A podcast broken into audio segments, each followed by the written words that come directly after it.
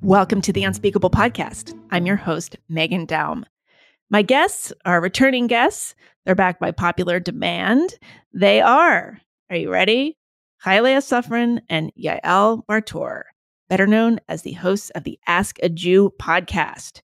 Little background ChayaLeah and Yael are both Jewish, you'll be glad to know, but in very different ways.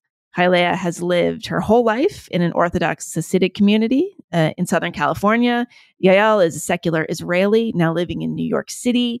The two became friends in 2020 when they met online and began having conversations about Judaism, many of which consisted of Yael asking ChayaLeah questions about Orthodox Jews that she would have been afraid or embarrassed to ask someone else.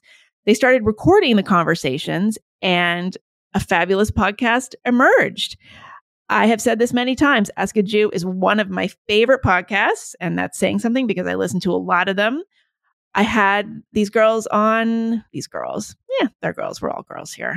Uh, I had them on last fall to talk about the autumn holidays, the October Jewish holidays. I guess Yom Kippur and Rosh Hashanah. It's now Passover week, so they're back to talk about Passover. Yael gives her secular explanation of Passover. ChayaLeah then corrects all the things she got wrong, also explains some bizarre customs of Orthodox Jews during Passover. For instance, did you know that Orthodox Jews get their cars detailed for Passover? Yes. Yael also explains the current political situation in Israel. We also talk about why ChayaLeah's father apparently hated me for a while. So, a lot of ground covered here. For paying subscribers to the Substack, get bonus content as usual. They talk about being the ages that they are, talk about the crisis of men, which is a favorite topic of ours around here, incels, lots of good stuff. So, let's just get right to it. I should have known that. Okay, I think we are all here and recording. We're not going to have a repeat of last time when we recorded the whole thing and had to, oh, had to redo it. Remember? Yeah, we weren't we weren't big then. Now we're yeah, like lucky to have. So I can't believe yeah. I, it's such a get. Wait, are you recording have, already? Because yes, I have recording. a story. Never mind. Okay, no, go ahead. but you're not going to put this in, right? Uh, I can. Should I not? Should I pause? and I, I mean, it's it's just a funny story that we should I shouldn't say on the podcast. Okay. So. All right. Well, we'll save it for not even the bonus content. Yes. people want to become very high rollers. Uh, they can get it. exactly. it. If okay. you send me, if you mail me a hundred dollars, I will tell you the story. oh. Yeah. Okay. Anybody, welcome to just uh, Venmo me a hundred bucks. And um. All right. Yael Bar-tur ChayaLeah Sufrin, welcome back to the Unspeakable. Thank you, Meghan. You are the uh, host of Ask a Jew, which uh, in the time since we last spoke has massively taken off. I can't believe I was even able to book you. So I think we were just uh, we were just named the uh, biggest podcast in the history of uh, podcasting. Okay, in the history of Jewish yeah. podcasting. No, no, just oh. like in media in general. I think not even podcasts. Like I think it includes Jewish media. Um, yeah, well, no, you've, you've, you've been doing well. So, I when you were last here, it was, I believe, to talk about, as I just referred to them, the October holidays, because that's what uh, mm-hmm. Gentiles mm-hmm. refer to those holidays as. Uh, oh my God, Yom Kippur. Uh, what's the other one? Rosh Hashanah. Rosh Hashanah. And there's other the month when none of your lawyers are, and working. also where you can park anywhere. That, that's my yes, favorite right. part because all the outside street of the side of the street parking is sus- suspended. It's a very intense month for us. It's a like literally holiday after mm. holiday. It's a lot. Yeah. How do you get any work done? Mm. Like, do you lose salary? Like, is there is that why there's a wage gap for people who are observant for Jews? Yeah. I mean, it's it's a lot. I mean, we really don't work much for that whole month. It's easy if you work in a Jewish institution like I do, but for people who have real jobs, it's uh, it gets complicated. Yeah, it's best when it falls when all the holidays fall in the middle of the week, and then you also get the weekend off. I know. Uh, that's the best. All right. Well, okay. So now it's Passover. What does that mean? Uh, ChayaLeah, do you want me to take this? Oh, because you're such an expert on Jewish holidays. Kyla and I do a, a, segment in our whenever there's a holiday where I I Jew explain the holiday to her. Okay. Uh, and I'm a I'm a secular Israeli, so You Yeah. know, I know um, that you can't eat bread on Passover. Oh, Um, well, that's good. I can um, I can I can tell you what I think Passover is, and then Go for it. Okay. Go for it, and then Okay. I'll correct the whole thing. So many years done. ago, hun- hundreds of years ago, um, there were Jews in Egypt um, as slaves.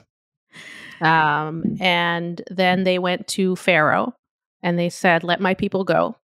And Pharaoh was like, wait, that's a guy. You mean now? Why does he not have like um, you know, why is it not not the pharaoh? It's that's his name, or Oh, you know, when we were growing up, there was only Pharaoh. We don't know about all the other pharaohs. We just know the one that was mean to the Jews.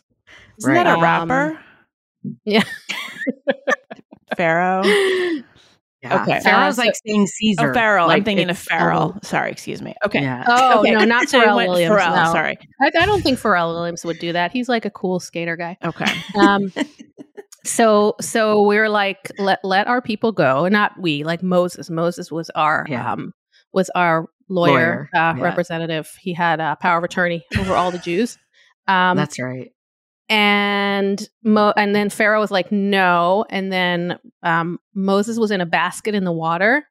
Oh And that my was that's when he was a baby. Wow. he was Um, a lawyer and a baby. Yeah, he was a baby lawyer. It's like a movie with um, Alec Baldwin. I don't know if you've ever seen it. No, that that was before. I just remembered that he was a baby in the in a basket in the water. Anyway, Moses was like, "We're all getting out of here. There's no time to make bread, so just take the the unleavened bread that you made." And then we escaped, and as we escaped, there were ten plagues, of which I know four or five, perhaps, um, the more gruesome ones. And then we we went through the desert for forty years even though Egypt and Israel are not like it They're shouldn't take neighbors. 40 Yeah, like how slow were they going? yeah, yeah, yeah. It's as as I think um, Uh, Louis C.K. said uh, once about you know traveling back in those days. You'd you'd start one group of people and you'd finish like a whole different group of people. yeah. Um, and then uh, and then Moses parted the Red Sea, and we ate bread that fell from the sky, and that's uh, why we're here You'd today. think they'd be able to walk faster given all those other technologies, I don't know. Jews. It was Yeah. hot, Okay. and people were probably complaining and saying like, "Oh, we should go that way. We should They go that were. way." yeah. Oh, there was a golden calf. Don't forget that. That's that was a huge thing. Yeah. Um. So yeah, I mean, I'm I'm happy to uh, come to your Passover Seder uh, if you tell me when that is, and tell you the story of Passover. All of our ancestors are weeping right now from Yael's version of the story. Okay. they are weeping. You're not allowed to from eat that. bread, but you're not allowed to eat bread anyway now. So Yeah, it's a gluten free. Yeah. It's Ugh. it's the holiday of of uh, being free of gluten when gluten when the Jews started developing uh, stomach problems. Yeah. That's true. Okay. So is are there any gaps to fill in there, Kylie? I mean, that whole story was just wrong. I mean, not Sometimes I totally get it. wrong, but I, get, I got the story of Purim confused with the uh, story of Aladdin because there's a lot of similarities. There's like a Persian king, and oh, okay. So I might- I get there that might be confused with the Disney story of the Little Mermaid. yeah, Yeah. exactly. No, listen, Passover is definitely pr- the most celebrated Jewish holiday. Uh, more Jews go to a Seder than any other Jewish event. And it's, if you're Orthodox and if you're Hasidic like I am, it is literally your whole life is turned over for the eight days of the holiday and, and two, at least two weeks before. Um, it's, it's a big deal like secular Jews and religious Jews do not have the same kind of Passover because not only don't we eat bread, but we don't eat many foods on Passover. And we have to like turn over our whole kitchens basically. Like we take out all our pots and pans and dishes and pantry. I mean, we empty our kitchens and put in all Passover stuff. What? Because like I won't use, yeah. Like we don't like cook in the same. No, Like like, I won't use the same pots that I use during the year. I won't cook with them for Passover. Ugh. so I have I have Passover pots is- and Passover dishes and everything new for Passover. This is like yeah. kosher plus. Yeah, yeah, kosher Yeah. plus plus plus. Yeah. And they wonder why they Yeah. can't fit in. And like we don't eat if you're Ashkenazi, if your family is Ashkenazi, there's like a bunch of things you don't eat like beans and rice and corn and I mean like a ton of stuff. if your family's Sephardi or from or Mizrahi, like Middle Eastern or North African, then you have more options. But we literally our diet consists of like meat and chicken and eggs and fruits and vegetables. And in, our, in the Hasidic community, this is a, like a deep take right now, but we only eat fruits and vegetables that you can peel. So if you can't peel it, we don't eat it. Okay, why? Because because like if you can't peel it, there might be what's called chametz, which is like unleavened bread, like what we don't eat on pa- like what's biblically commanded not to eat. We don't want. We're very very careful not to like have even the smallest tiniest speck of like oh like. my god, They're very Orthodox Jews are, are very Yeah, this this literal. very people. OCD. Yes. Yes, it is. It is. You lose weight, Hyla. Do you lose weight on Passover? You can if you're careful, but it's also like there's a lot of. I mean, you eat a lot of matzah. You eat a lot of Mm. because we're very limited what we eat. it's like so- being vegan. You could go either way. Well, yeah, exactly. We eat a lot of potatoes, a lot of you know, yeah. Yeah. But it's a tremendous amount of work. I mean, because you basically we have huge meals, you know, for eight days. You have to make everything from scratch. There's no buying. We don't buy any food from like a store or so it's like tons of cooking and everybody comes home. Like my boys who are away for the year, everybody comes home for Passover. That's like the time that every family is it's like Christmas, you Mhm. know, um, or Thanksgiving. And it's a lot of work. But now there's a new like a new thing where a lot of Orthodox families go to hotels because they take these like fancy hotels and do Passover programs there where everything is done for you. You just show up. Oh, So that's so there's but, like, no beans. What's the rationale Yeah. for not having The beans bean free rice hotel. Or all those other things? there's not really a good reason. It's called kidneys, and there's not really a great reason why we don't. It's kind of like one of those things where like the everything was stored in the same place, like the flour and the beans and the rice, and so we just like are very careful about in Europe or in the ancient times it was like hard to differentiate what things were. But when now we just do it literally for tradition, like custom. Meghan, it's tradi- it's Ugh. like a Fiddler on the Roof. Yeah, it's just it's there's no re- it's there's no logical reason. It's literally just tradition.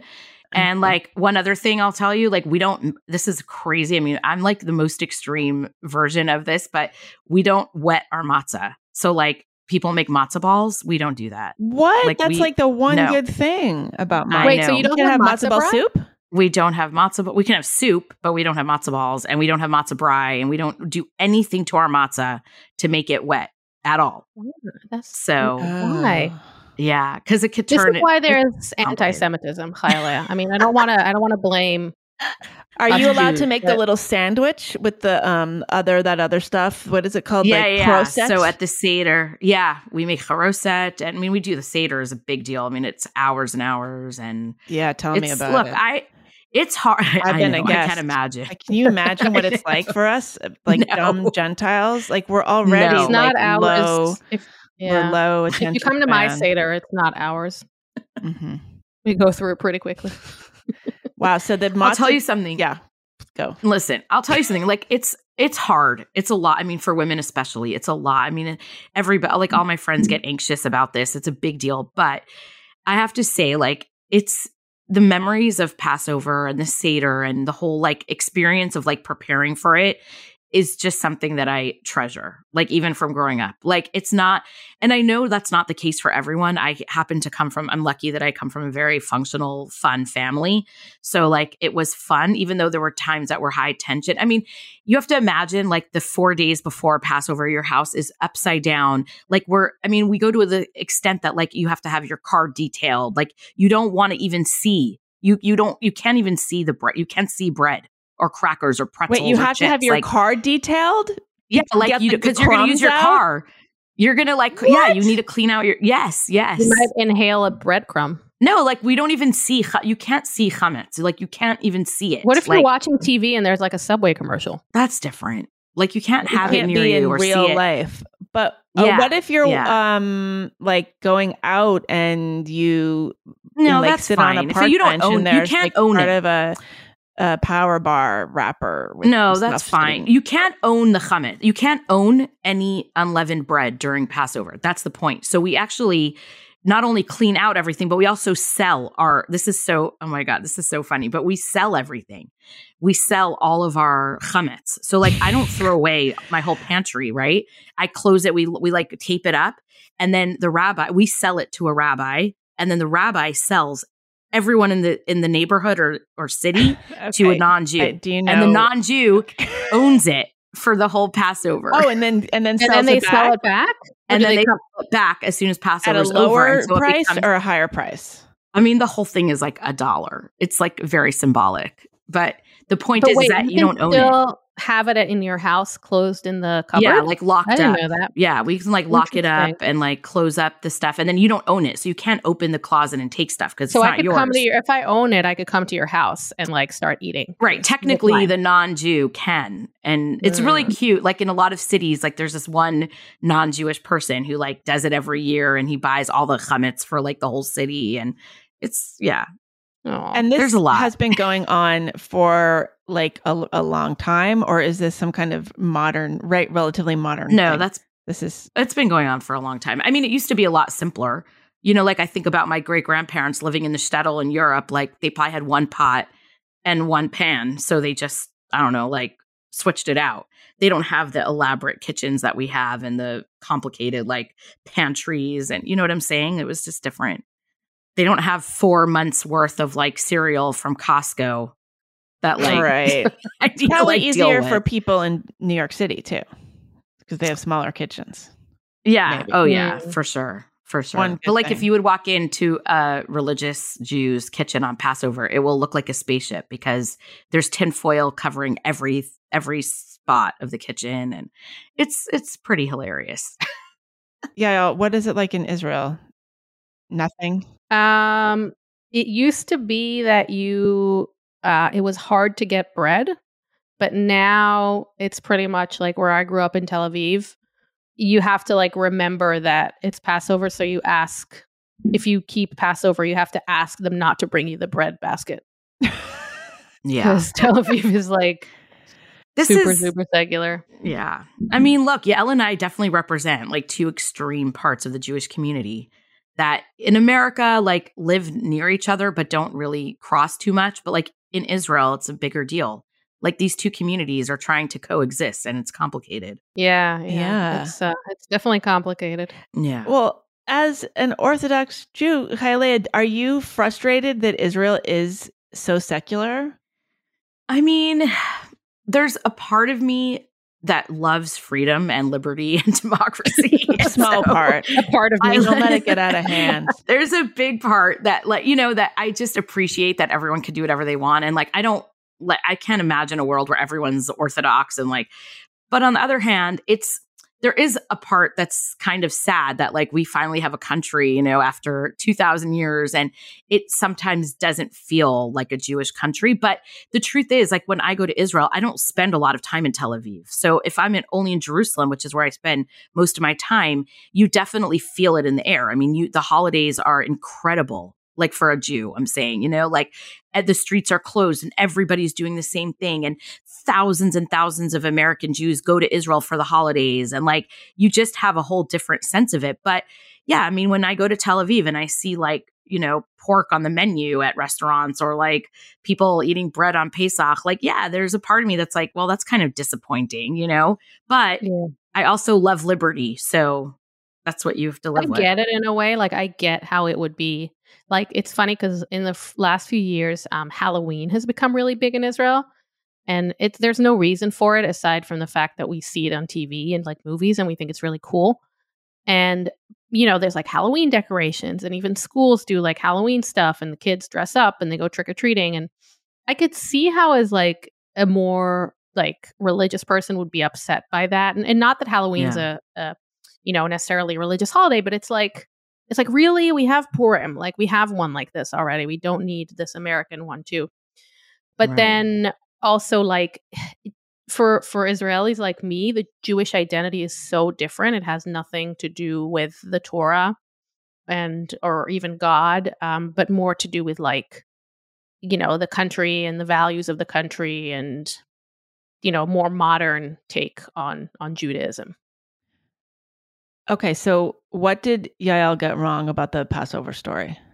I There mean, was a basket. Yes. I mean, definitely there's a lot there that, you know, that's kind of the narrative, but I'm a big believer, like, and this is not my own ideas, but like the concept of memory and history and the difference between the two. Uh, you know, like history is just a story that you can learn about in other people or something that happened to others. But the idea of memory is like our story, like what happened to me. And Passover is that for the Jewish people. This is our memory. And I think the rabbis did an incredible job of like creating an experience that we do every single year to remind ourselves about you know the story of the exodus and how the jews were freed from slavery by the hand of god and and you know how moses you know came and saved the day and all that like that that whole thing. And i think it's been the reason that jews have been able to carry throughout whatever period of time we were going through right? Like every time in history passover was a constant um, reminder that there's a hope, right? That God is with us and, you know, God is going to eventually save us somehow. And like, that's why you read about stories like in times of the Crusades or the Inquisition or even the Holocaust, how like Jews would literally not eat their tiny little piece of bread that they were getting in the concentration camp because it was Passover. Right. And they would like forsake it because of that. And I think it's because the rabbis did an incredible job of really grounding the whole story in memory and making it part of who we are. And I think like about a lot of minorities in this country, like they need Passover for their history, you know, like a way to commemorate it year after year and celebrate it and pass it on to the kids. I mean, the whole idea is that it's for our kids. The, the whole Seder, everything we do at the Seder is because we want the kids to be asking questions and talking about it and discussing it. And I think, I mean, the rabbis were really advanced in a way to institute these kinds of things 2,000 years ago, right? Like now every educator's like, oh, experiential learning is the best way. And it's like, no shit, Sherlock. Mm. Like we've been yeah. doing it for 2,000 years. rabbis were into phonics before anybody else. no shit, rabbi. yeah. But I just, you know, look, it's, we have a unique story in the world. And I think Passover is just a really important reminder of who the Jews are, what is our history, and and what our memory is really of the things that happened to us. So yeah, I mean, I could go on, and I, am sorry, I don't want to be like a rabbi, boring everyone here with the no, sermon, no, like- it's fascinating. so, but speaking of the kids, like, do yeah. your kids get really into it? Because you've got four teenage boys, yeah. basically. Like, do they ever get just like eye rolling and like, ugh, I can't believe we have to do this again? Yeah, I mean, look, of course, there are moments that are like boring and annoying, and the like the Haggadah, which is the the book we oh like God, read yeah. through at the Seder. Yeah. So like in a lot of places like they just skip the long boring parts but like when you're orthodox like those are the important parts and we like say every word and we do tons of songs and, and but it's like fun because all the songs are like fun for the kids from when they were kids and they knew different tunes and we like we make really the seder is about making the kids enjoy it and like appreciate really? it and ask more wow yeah and like I, my kids all like spend a month before passover studying about passover in school. So they come with like all this stuff to share and ideas and it's like it, it's really special. It really is. When you're secular you only do the part before dinner. Right. Well i have to say so when you're a gentile and you go to passover seder like you just realize like that it's not gonna it's gonna go on and on. It's like there's gonna, that yeah. moment where you're yeah, like yeah. oh we're only on Yeah, page yeah. six yeah. And then but i feel like it's probably a little bit analogous to like if you're not a christian and you go to church or mass on christmas eve and you have to sing all the all the songs and you realize that there's like six verses of each song like it's not just that you're going to sing silent night there's like really many many verses that people don't know but you have to go if through you're all of them. invited if you're invited to passover dinner and this is a public service announcement for your listeners eat before. Because no seriously because you're not going to eat until Yeah. like uh, two hours before like after you get there. At least. In my house it's a lot more than that but you're not supposed Yeah. to Yeah, fast. It's- that's not that day. No, okay no, so you can't No, eat no. before. Okay. there's no fasting. Okay. Yeah. It was, I have to say this really cute story. So there's a part in the Seder where you like the three main things that you're supposed to do is like remember the Passover sacrifice and the marar, which is the bitter herbs. And you know whatever. There's like all the stuff that you do. My grandfather we used to go every year when i was a kid we would fly to new york for passover and be with my grandparents. My grandfather was so hilarious at the seder because he like had he was so add before that was like a thing and he like couldn't handle it and he was always misbehaving and my grandmother would yell at him the whole time. And every year when we would do the part about marar which is bitter herbs he would scream and point at my grandmother marar marar like you know she's the bitter herbs and we would die of laughter. We were little kids. We didn't even understand what was going on. But the whole that's the thing. Like that's what we remember every year now is like my grandfather calling my grandmother Marar and pointing at her. And so it's just I don't know. I hope my kids are getting that too. Like the fun parts, not just the boring story parts, you know. Okay. What are you going to do this year? Is it the same is it every year? Like do you have Yeah, I mean, I like well, sometimes we go away. This year I'm staying home, so I'm a little stressed out because I have a lot to do to get prepared, but I kind of like it. You know, we'll do a lot of my family comes to town. We'll have big, huge meals and hang out, and my boys are going to come home, so that's exciting. And yeah, I mean, I could just say like really quick, like matzah. We don't eat the square like the boxes that you buy in the store. We only eat shmura matzah, which is the round. Do you know the difference? Nope. There's like so handmade shmura matzah is like round and baked in an oven, and you pay like a thousand dollars for one box of it. It's really? not quite a thousand, but it's very expensive. Really? It's not. It's like yeah, in Whole Foods very, kind of thing. No, they Oh. don't really sell it. They don't sell it in like. oh I Is it know organic? it's just flour and water, and they make it in the. It's the most kosher version of matzah, not like the square boxes that you buy in the grocery store. Which nothing is wrong with that. It's just a custom that Hasidic Jews only eat shmura, round shmura matzah. And I just want to say one thing, just because I feel like I should teach one good point about Pesach. but matzah represents the ego in Hasidic philosophy, and like the idea that of leavened bread, like the stuff we eat during the year, is like your puffed up ego. And for like eight days of the year, we eat like the flat cardboard matzah because like we have to remind ourselves that you have to like push down your ego and not always be like all about me, me, me, me. And I think like in the times we're living right now, that's actually a really good message. And just to like simplify and go back to basics and think about the things that are really important and not center yourself all the time and everything. Oh my god, I had no idea about the Yeah. Me neither. Did you know that? Yeah. Yeah. Nope. And it's called like matzah is called. The rabbis call it like lechem oni, the um, bread of affliction, like poor man's bread. And again, it's like supposed to be a way to like rethink about your priorities and what you're doing and how to like be more present in the world. And yeah, so Yeah, yeah. What are you doing for Passover? Just going to a bar? going to get some sandwiches. Um, no, actually, uh, my my parents are going are coming to town, and I think we're going to do a little uh, Passover seder for friends, friend friends like a friendsgiving, but for Passover.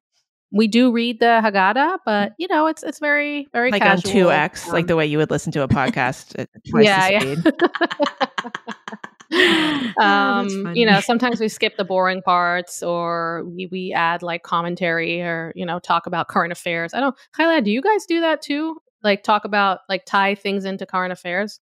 um a little bit. Yeah, a little bit. But more we're like we do a lot of singing. We really try to like sing almost the whole Haggadah and Yeah, yeah. I'm I'm uh, I'm less less about the singing part Yeah. and more about the uh the eating, I guess. But no, it's it's it's fun. You know, family. Like if I'm if I'm in Israel, like family comes over and um, everybody has a good meal and the, they, you drink four glasses of wine. That's like literally in the book. It's like part of the rules. Oh, So that's always fun. yeah. but they're really I- we small had a- glasses. That's the. I mean, Not they're- they- necessarily, Really? no. Okay. I don't know. I mean, okay.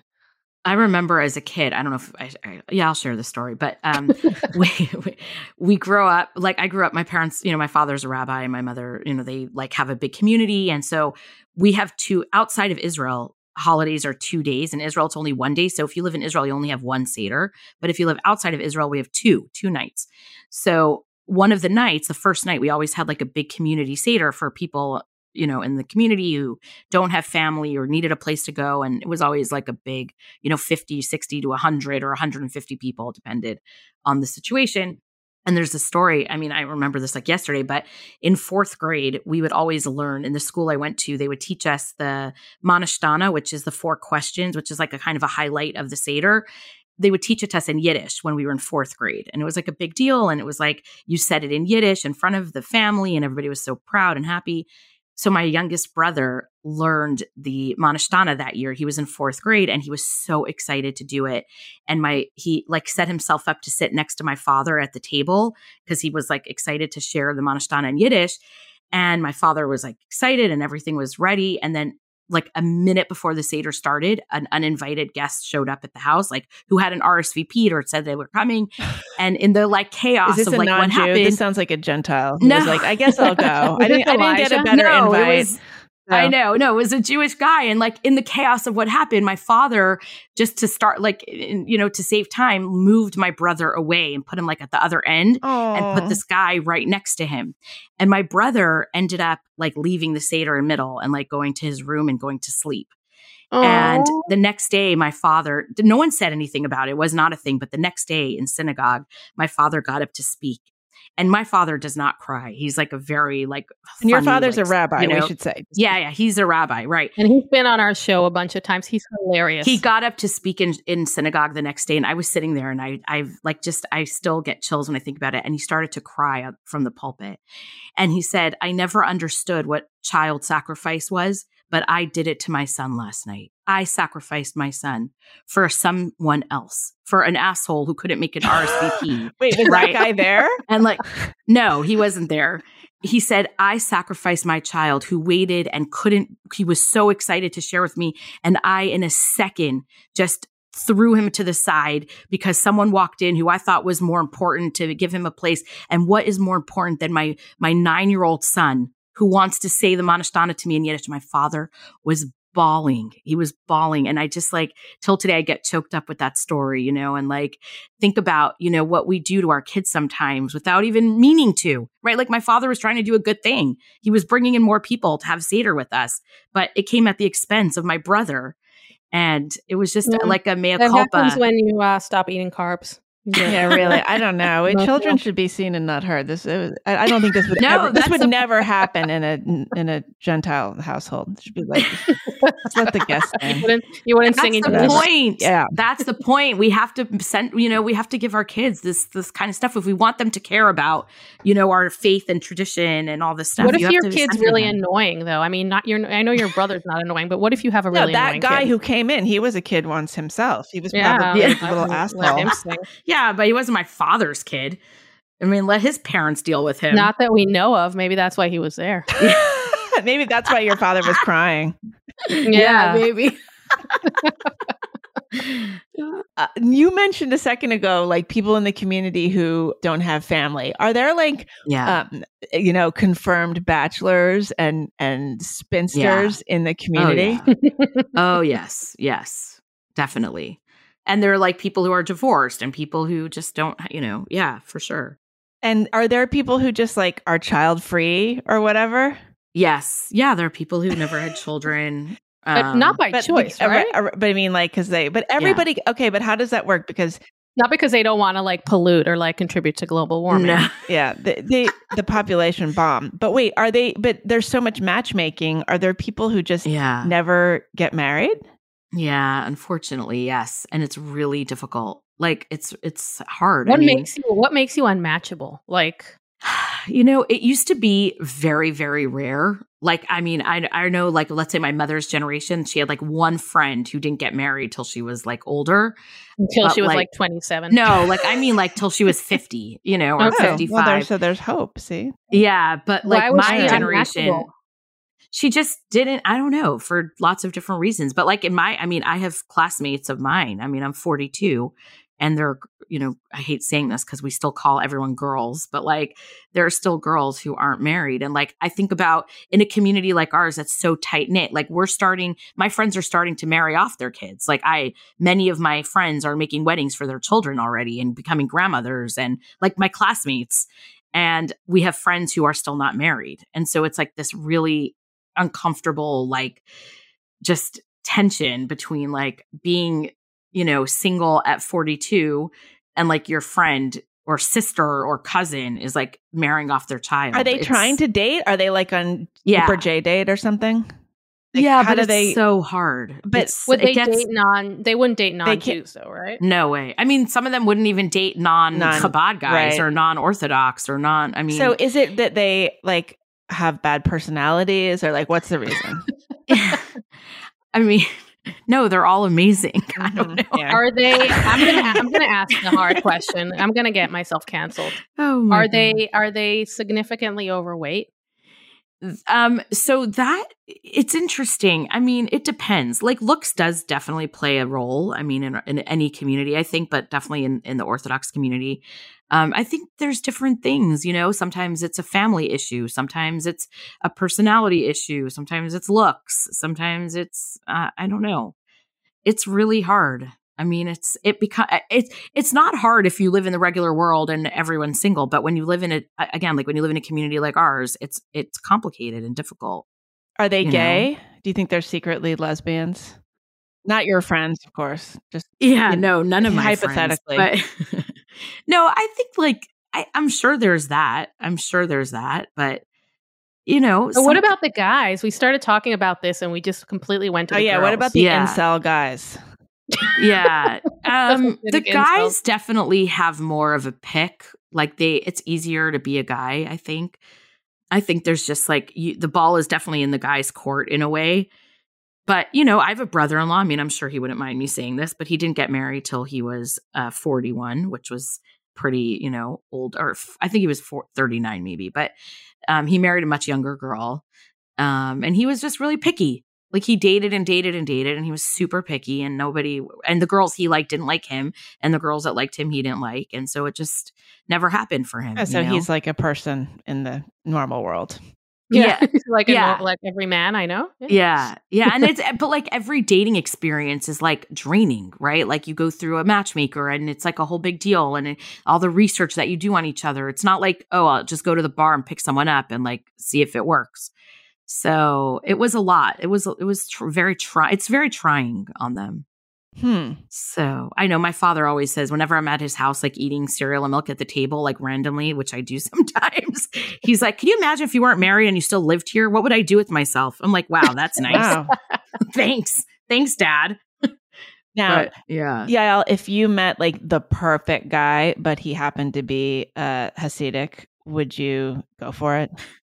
I, I mean, I, I I think that might be an, an oxymoron there. Um, what, what? What if if ChayaLeah introduced you to like the most amazing? Exactly. I mean, I I think I'd have to start dating Jewish guys first for that to work. no, I mean, I no, I, I I wouldn't I wouldn't mind it if it's somebody's like a little more you know religiously conservative than I am. Would you start covering your hair for someone? Um, I mean, no, No. but I was trying to think if there's like anything in it for me. I'm like, oh, what would it be about if they were like comfortable for me? really good at sex and like really smart and like But also a virgin. their- yeah. But now if wait, that's what they if that's what they led with on the first date and they're like listen i want to tell you i'm more traditional it's really important to me but i'm also very good at sex are they are they guys? Is it known that they are not virgins, whereas the single girls no are supposed to be? It's assumed. It's Mm. assumed that everyone is is virgin. But, everyone.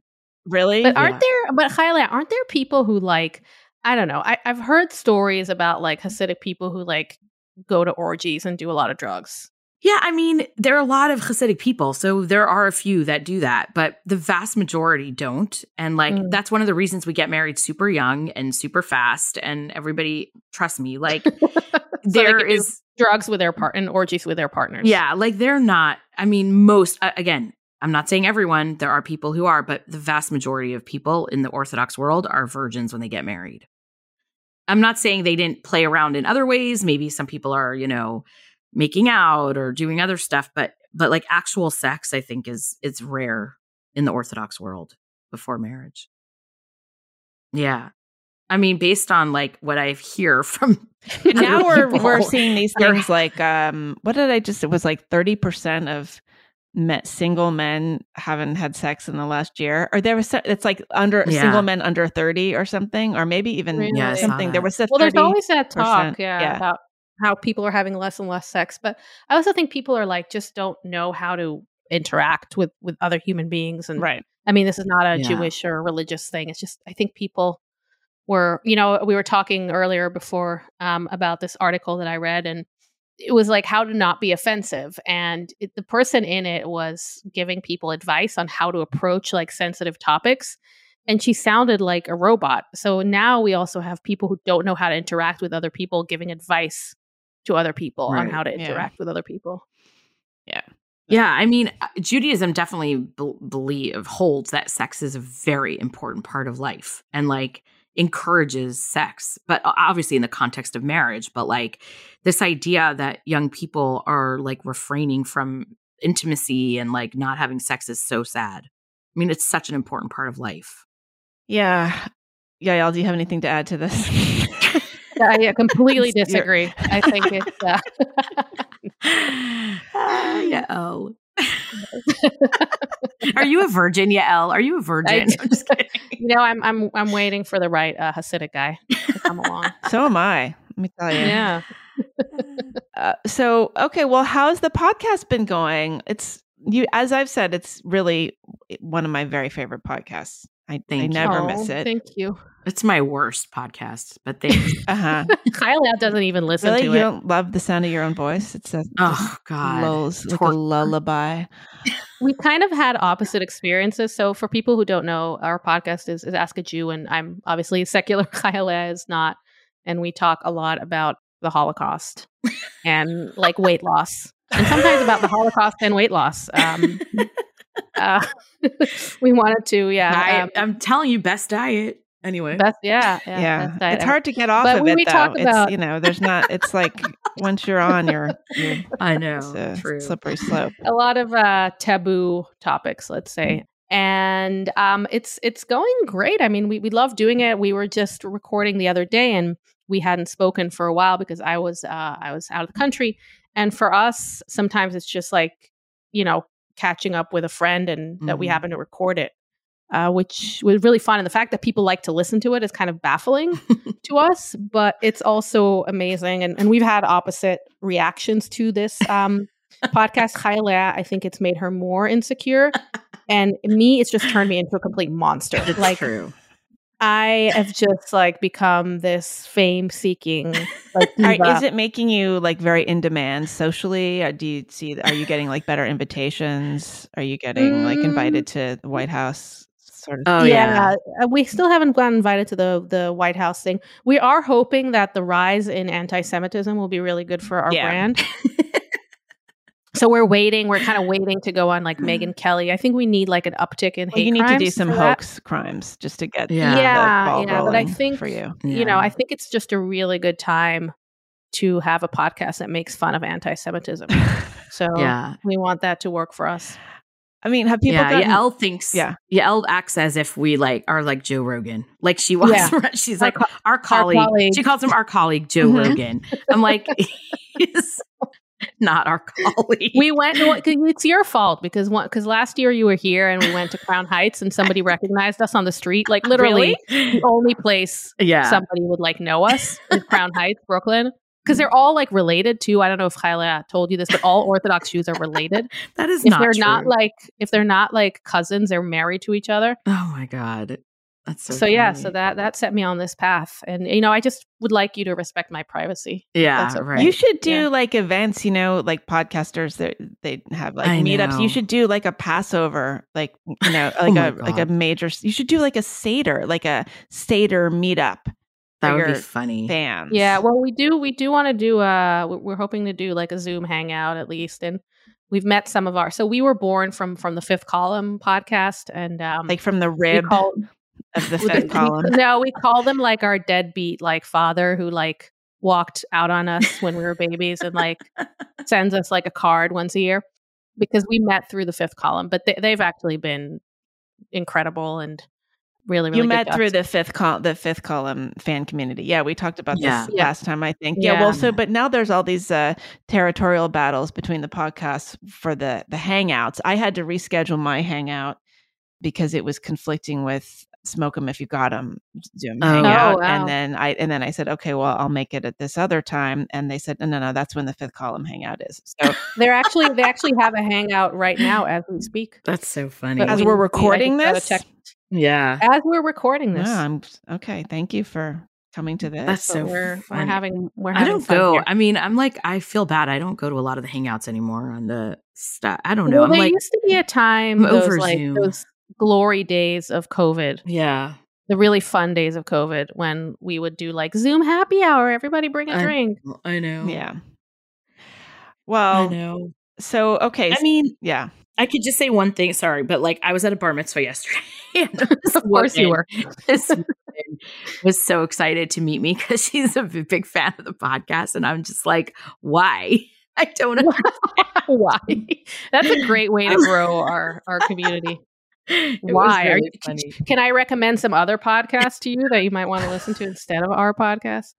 Um, no, but we get um, we get some nice feedback because I guess people like people. Everybody takes themselves too seriously, and like you know, we talk about like I said, we talk a lot about anti-Semitism, and I don't think we talk about it like it's a serious topic, but I think we talk about it in a way that's kind of maybe funny sometimes because sometimes anti-Semitism is funny. Like when they do like this when they get the swastika wrong it's like a really hard shape to draw.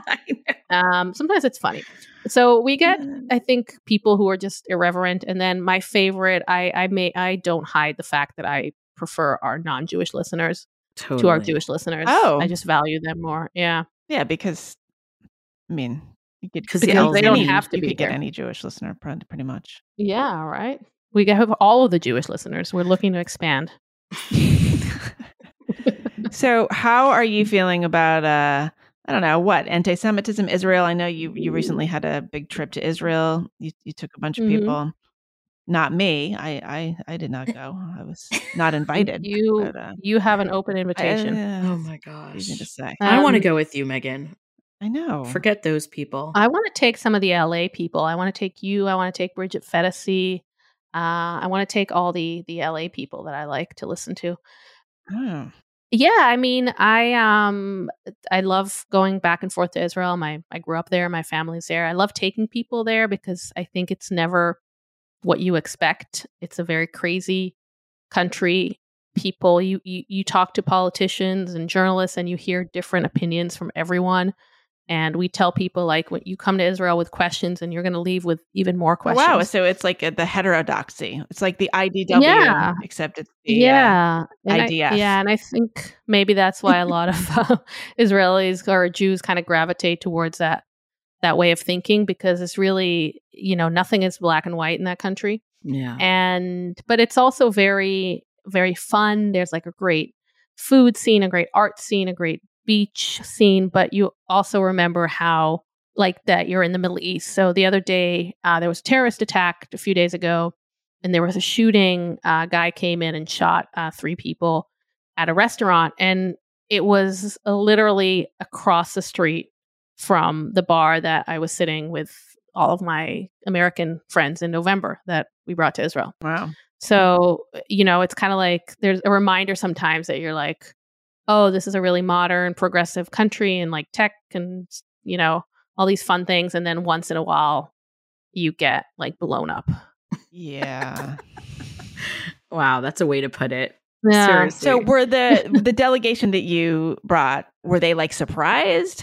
Like what was the kind of uh reaction from the trip? Yeah. I think I think people I think you don't go to Israel. It's like never what you expect. I was Um, totally shocked when I, I I s- I said before when I went there years ago. It was the most Christian country I'd ever seen. It was buses yeah, well, it depends how you go, right? Like if camp you, people. You can go to all the Christian sites, you can go to all the Jewish sites, you can go you can do a trip to Israel and just do like the secular liberal parts. You Mm. can do nature trip to Israel and see like the desert and the mountains and Dead Sea. Um, it's I think people are always shocked by how small it is. Yeah, isn't It's it like like the size size of New New Jersey?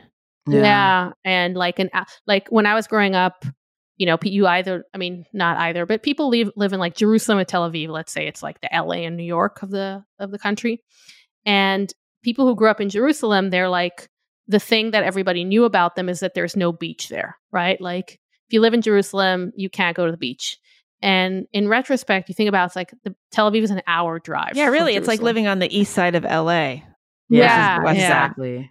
But like in in Israel, like that's as far as you can get. It's like you're like, oh my god, you there's an hour. You know, you can't walk to the beach. You're you're completely like in a different world. Wow. So it's That's very so small. true. Wow. When were you there in November? Uh, I was there in November. Yeah, Oh, and I was there in December. So yeah, Yeah. We, we missed each other. Oh well. yeah. But um, but we had a good time. And if anybody uh, ever wants to go, they should. I don't know anybody who regretted it. I don't know anybody who went. Did to everybody Israel come back? like, I mean, it was yeah, the same Yeah. number of people went as returned. Yeah. No, but nobody comes. Nobody comes back from Israel, and you're like, "How was it?" And they're like, "Eh." You Right. know. Um, I was just sitting right now, actually, this morning at my, a diner near my near my apartment here in New York City, and I was talking to the owner, who's this Greek guy, and we're talking about Israel, and he said his parents went, and his, his father really didn't want to go, and he didn't like to travel, and blah blah. And he came back and he said it was like the most beautiful place he's ever been to. So take it from my Greek diner owner's father. I yeah, I thought it was amazing. It was definitely a very one of the. I, I mean, one of the topic. I mean, I don't know, like most fun experiences in my life, but definitely memorable. You know, Yeah, if you're into history and religion, like if you, art, music, like Mhm. whatever you're into, there's a good scene for it right? in uh, in Israel. But now it's um it's a little crazy now. Um, you know, there are a lot of protests going on about the new government and the judicial reform that they're proposing, and it's just it feels a little 2016ish. So it's a bit pressing at the moment. Yeah. How so? Explain what you mean by that. Um, so there is a new uh, a new government formed after we had like six elections in five years or something because no nobody managed to form a stable government. Netanyahu uh, won uh, again, and he formed a government with a coalition that's more uh, has more right wing, extreme right wing influence Mm-hmm. and nationalists. Yeah. nationalist, yeah, and religious as well.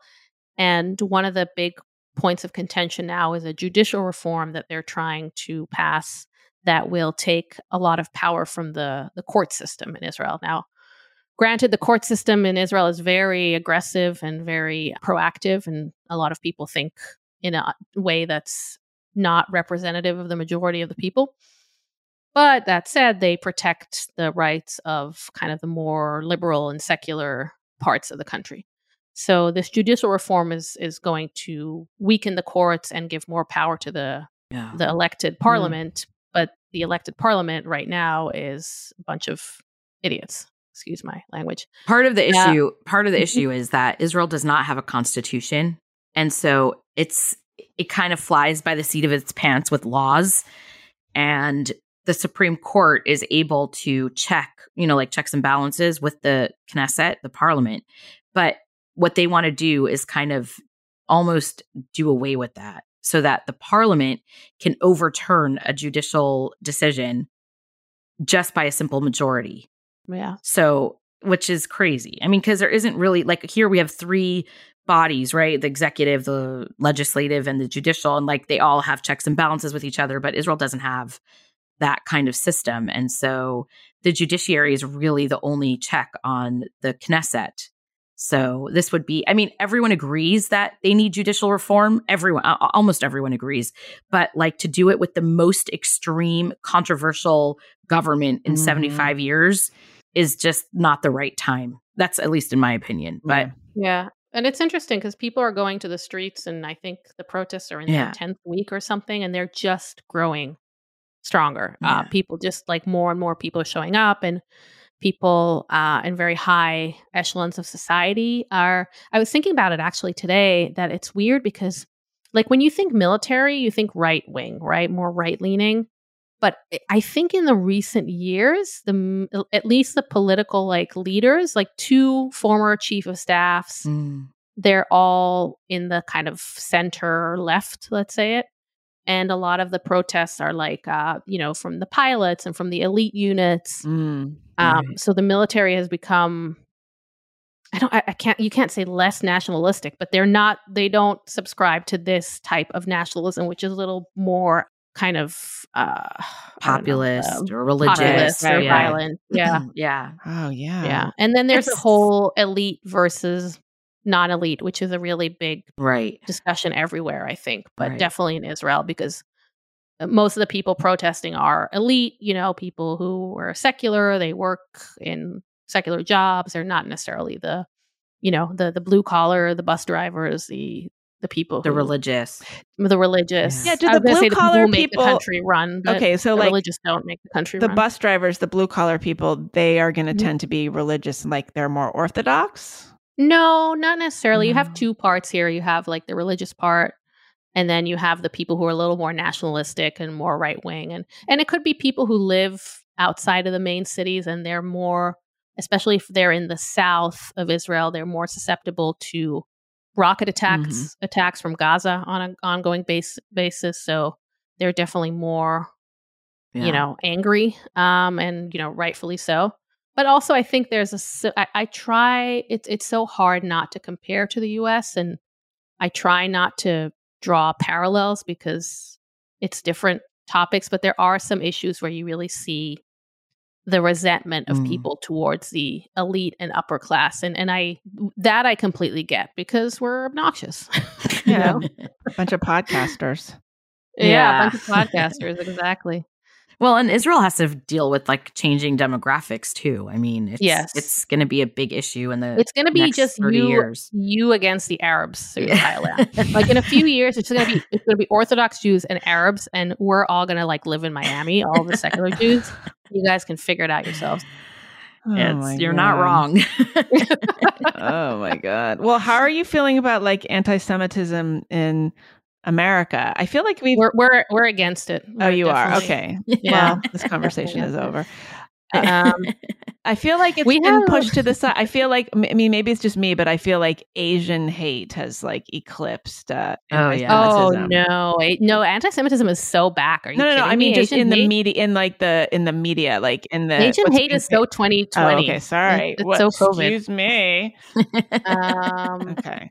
yeah, I don't know. There's a great book. You should have David Baddiel on because I don't know if he's. I don't know if we're big enough for him, but you are.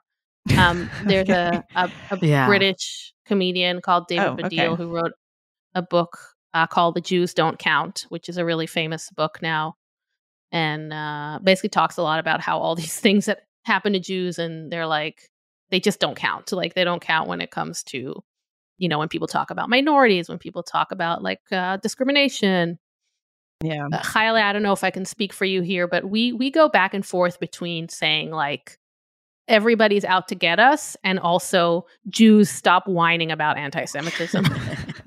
It's like being a Would that woman. be accurate? Yeah, exactly. yeah. Like they're all you know out to rape you, and uh, you should Right. uh, suck it up, lady. Yeah. Right. well, I Chris Rock. I don't know. Did you guys watch his special? Yes, yes. But I thought That's he funny. he addressed something really. And he said about everybody like being traumatized and victims and all that. And he's like, we basically have an emergency waiting room filled with people with paper cuts. Mm. And I I think about that now a lot since I watched it last week because I'm like, which things are paper cuts and which things are like gunshot wounds, you know? And it's I find it difficult as like a commu- a Jewish community professional to like really like balance that you know and sort of be able to and you know I work with college students and so like I ha- I feel like I have responsibility to give them proper context for what they're experiencing and sometimes I feel like it's a freaking paper cut and just get over it, you know? But other times I'm like, no, that is such a serious, like egregious thing that happened and we should address it head on. And it's hard. Like, I think the Jewish community struggles to figure out how to navigate that in a way that doesn't feel like we're ignoring the problem, but also doesn't feel like we're constantly overblowing the problem and Yeah, like, we can't- and Get offended if people ask you like when Passover is. Right. You know? Oh, They- uh, Uh, are, is it like that? Are they actually having? You know, there's like a up? sense of like micro, you know, everybody's into the microaggressions. Yeah.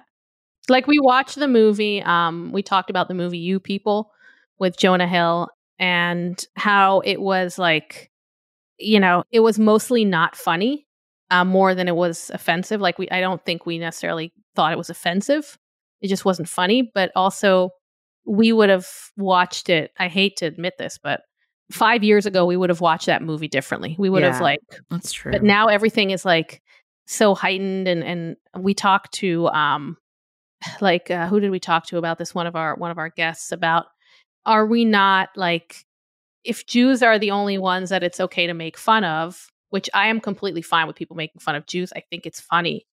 Uh, I think stereotypes are funny because I'm old.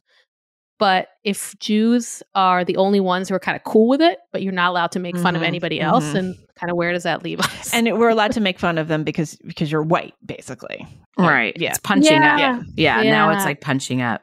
Yeah. But, but I was watching um I was watching a South Park episode and it was uh so funny, but it was about like Mexicans and Persians. And it's South Park. It was like full of stereotypes, right? Yeah. It's like I, I was watching they, they said like how how do they still get away with it? And, and one of the writers was like, yeah, people just say like, eh, it's South Park. Like, what are you gonna do? But it, it was so funny and really stereotypical, like Mexicans and Persians. And I was like, I hate that five years ago I would have thought like I would have just laughed without thinking. And now I hate that we all have to wonder. yeah. Like, wouldn't it be just be much better if we could all laugh instead of all just kind of watching our backs? I mean, do you feel that way all the think? time? I I feel it's like I'm constantly if if I'm interact this is terrible. I don't even know if I should be saying that. Like if I'm interacting with somebody who is like not white, I often find myself like worried about what I'm going to say. It's so stupid. Well, I think that's a I think that's a side effect, unfortunately, of this whole era that we're in is that people are just not being friends with people who don't think like them and don't look like them because they don't want to. It's not even don't think like like I had this interact it was like walking my dog uh, like, like a few weeks ago in the neighborhood and this guy comes out and like he was like parked in his this like guy probably in his 60s this black guy and he's like parked in front of this house and I, I didn't see him come out of that whatever like he was like asking me about the dog and we had this super friendly conversation and he's like pulls out a picture of his dog and it was great it was totally normal. And then like he said something about his dog like jumping over the fence and i said oh oh you live here you, you live here. And i it was only like because he, i didn't see him i thought he was going into the house whatever. And he's like yeah. And then i'm walking away after we said goodbye and i'm like oh my can't believe i said that like it sounds like it sounds like i thought that he wouldn't live there like it sounds Oh, like like oh my god now he thinks i'm a racist oh my god oh my god oh my god like Yeah, or when you can't like I I I think once um I, I think I've told this story once, but I was in school and we were hanging up a pinata for something. It was like a Cinco de Mayo, and we didn't know how to do it. And a girl came who's from Mexico. She's Mexican, and I was like, "Oh, we should ask hang her." it up? 'cause it- And people like, "Oh." Like they were gasping. I'm like, I'm like, it's literally her tradition. Like you weren't why- asking her to like actually get tools and like hang it up like No. be the janitor If they're asking if she knows anybody. Do you want to hear a terrible You have to story? a Wait, handyman right this is a terrible story, but I have a like close friend, like a young a young guy who was in his twenties, very very dear friend of our families who passed away last year. And we had you know mutual friends, and one of our like who would come to my house for Shabbat all the time. And one of my friends is uh, married to a Hispanic guy. He's um, from uh, Guatemala, and so he doesn't look like everyone else who was at the funeral who were Orthodox Jews. And but he was there because he was really good friends with the guy who passed away. And one of the rabbis in middle of the funeral turns to him and says, Go get can you go get more shovels? We need more Oh. shovels. No. And yeah. And he's like, What? And he's like, We need more shovels because he thought he worked there and was just there like as one of the maintenance people. And he- my friend was like, No, this is my friend. He was my, you know, he tell, says the name. He's like, he was my friend. I don't work here. And he, I was standing in the back of the funeral and he like came around the back and he's like, you're not going to believe it just fucking happened.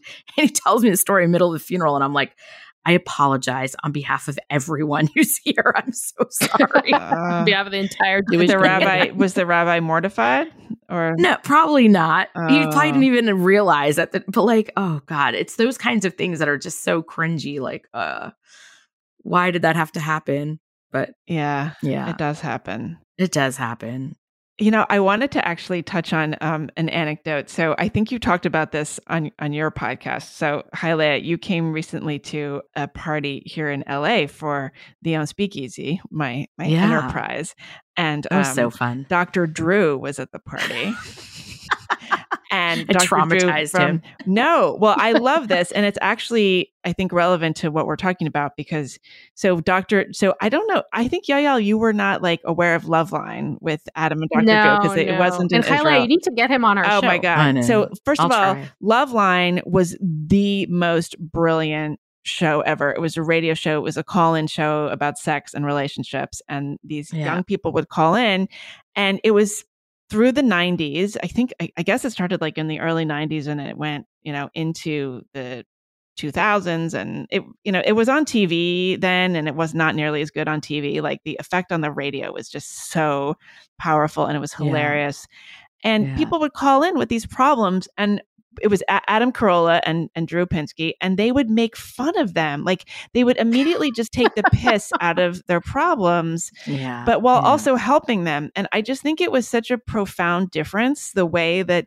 people's, you know, people would have these real concerns. Like some of the people, some of these kids would just be like total, just train wrecks, right? Like Yeah. They would have these things. But then, like, even that, like, they would really put them in their, like, Adam would just put them in their place in a way that Yeah. was funny, but also an incredible relief, I think. Like, to be told Yeah. that your problem is actually not that big a deal and in fact like kind of Yeah. laughable it, it was a really important way to frame the human experience anyway so drew who's been on this podcast and and is a friend of mine um came to the party and um ChayaLeah, you had this sort of remarkable thing to say to him about the about all these Hasidic kids listening to Loveline. Yeah, yeah. I mean, I was the biggest fan and like my parents would not would not let me listen to that at all. And like my parent in general, like I didn't listen to non-Jewish music. I would sneak it. Um, I had like a Walkman, you know, that I had with like FM and AM radio with the tape deck that I got for my bat mitzvah or whatever.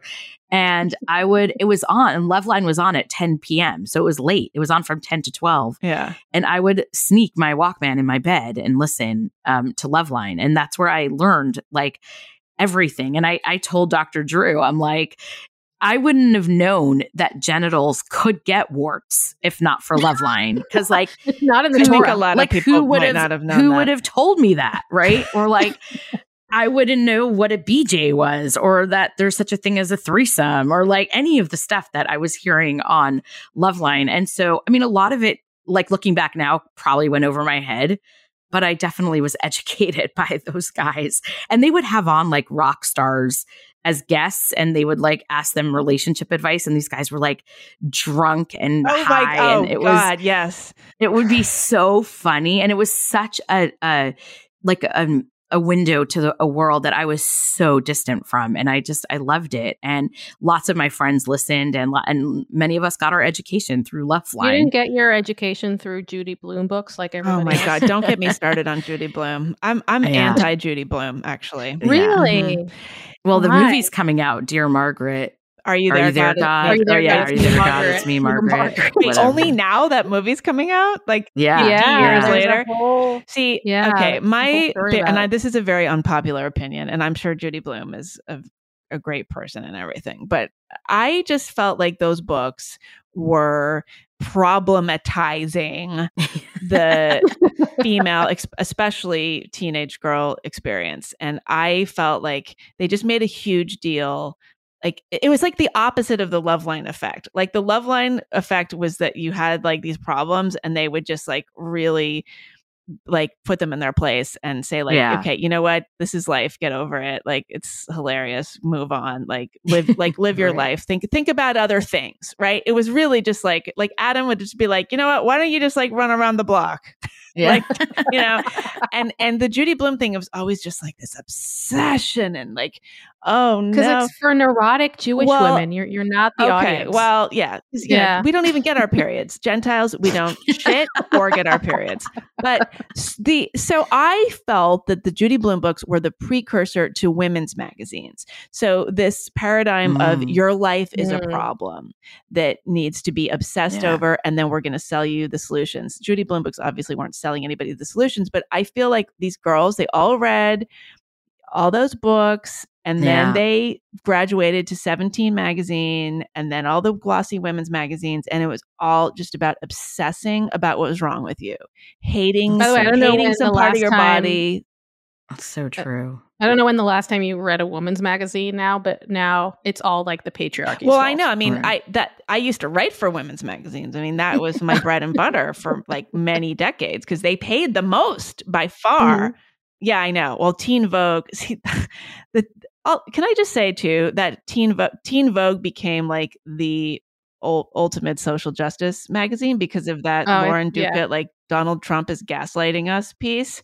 Ugh. That piece said nothing. It just used the word gaslight. It I used it in that context, and people were like blown away. Yeah, and they write a lot of like crap about Israel that isn't Oh, true. really? And I, I think it's all like I, I don't know. I, I tend to think, and I'm I'm cynical, and I work in communications, but I tend to think also so many of this people don't believe it. They're like, this is what young people like, right? It's like the kids today they love justice. Let's write like ten ways to like ten red flags on a dating profile that you know somebody is not wearing an RBG hat or something. I think they uh, do want it though. You think they don't actually want it?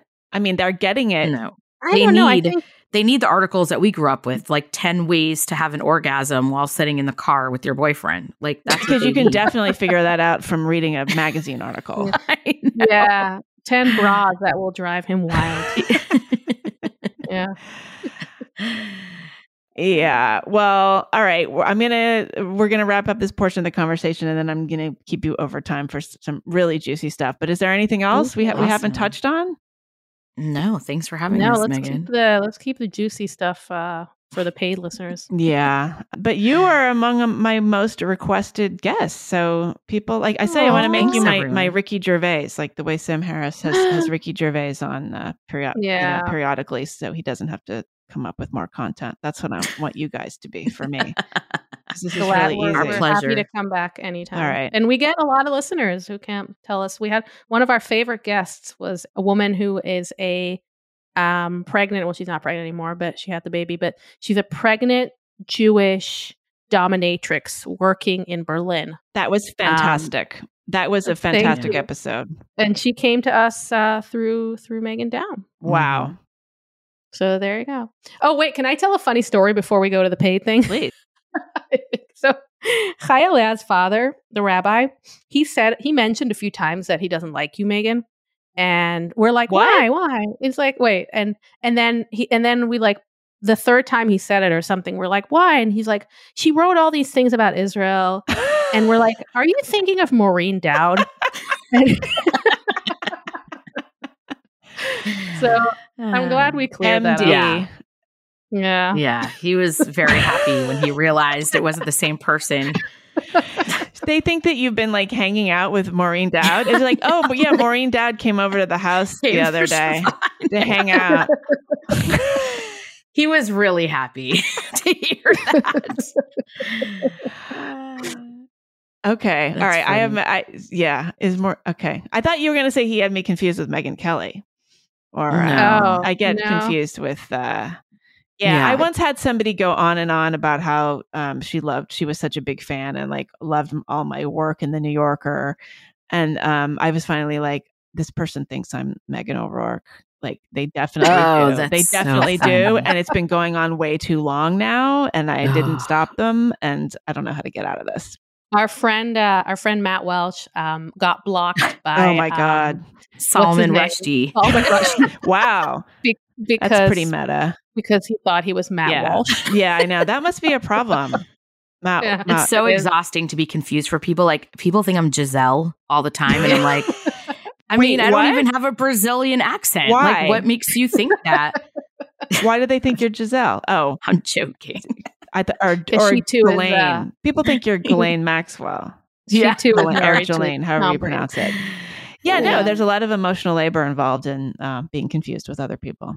You should write a Teen Vogue article about that, about how offensive it is to confuse people for other people. Right. Don't. So that's like, true. yeah, it's just because you have the same initials as somebody doesn't mean Yeah, that uh, that you're the same. so true. All right.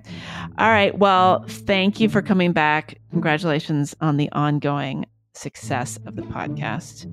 Thank you. And uh, Thank we'll have you back again. Happy Passover. Anytime. Thank you. That was my conversation with ChayaLeah Sufrin and Yael Bar-tur. They are the hosts of the Ask a Jew podcast, which you can find over at Paloma Media or wherever you get your podcasts. It's really, it's very easy to find a podcast if you know what you're looking for. Chayaleah is executive director of the Long Beach Hillel at Cal State Long Beach in Southern California.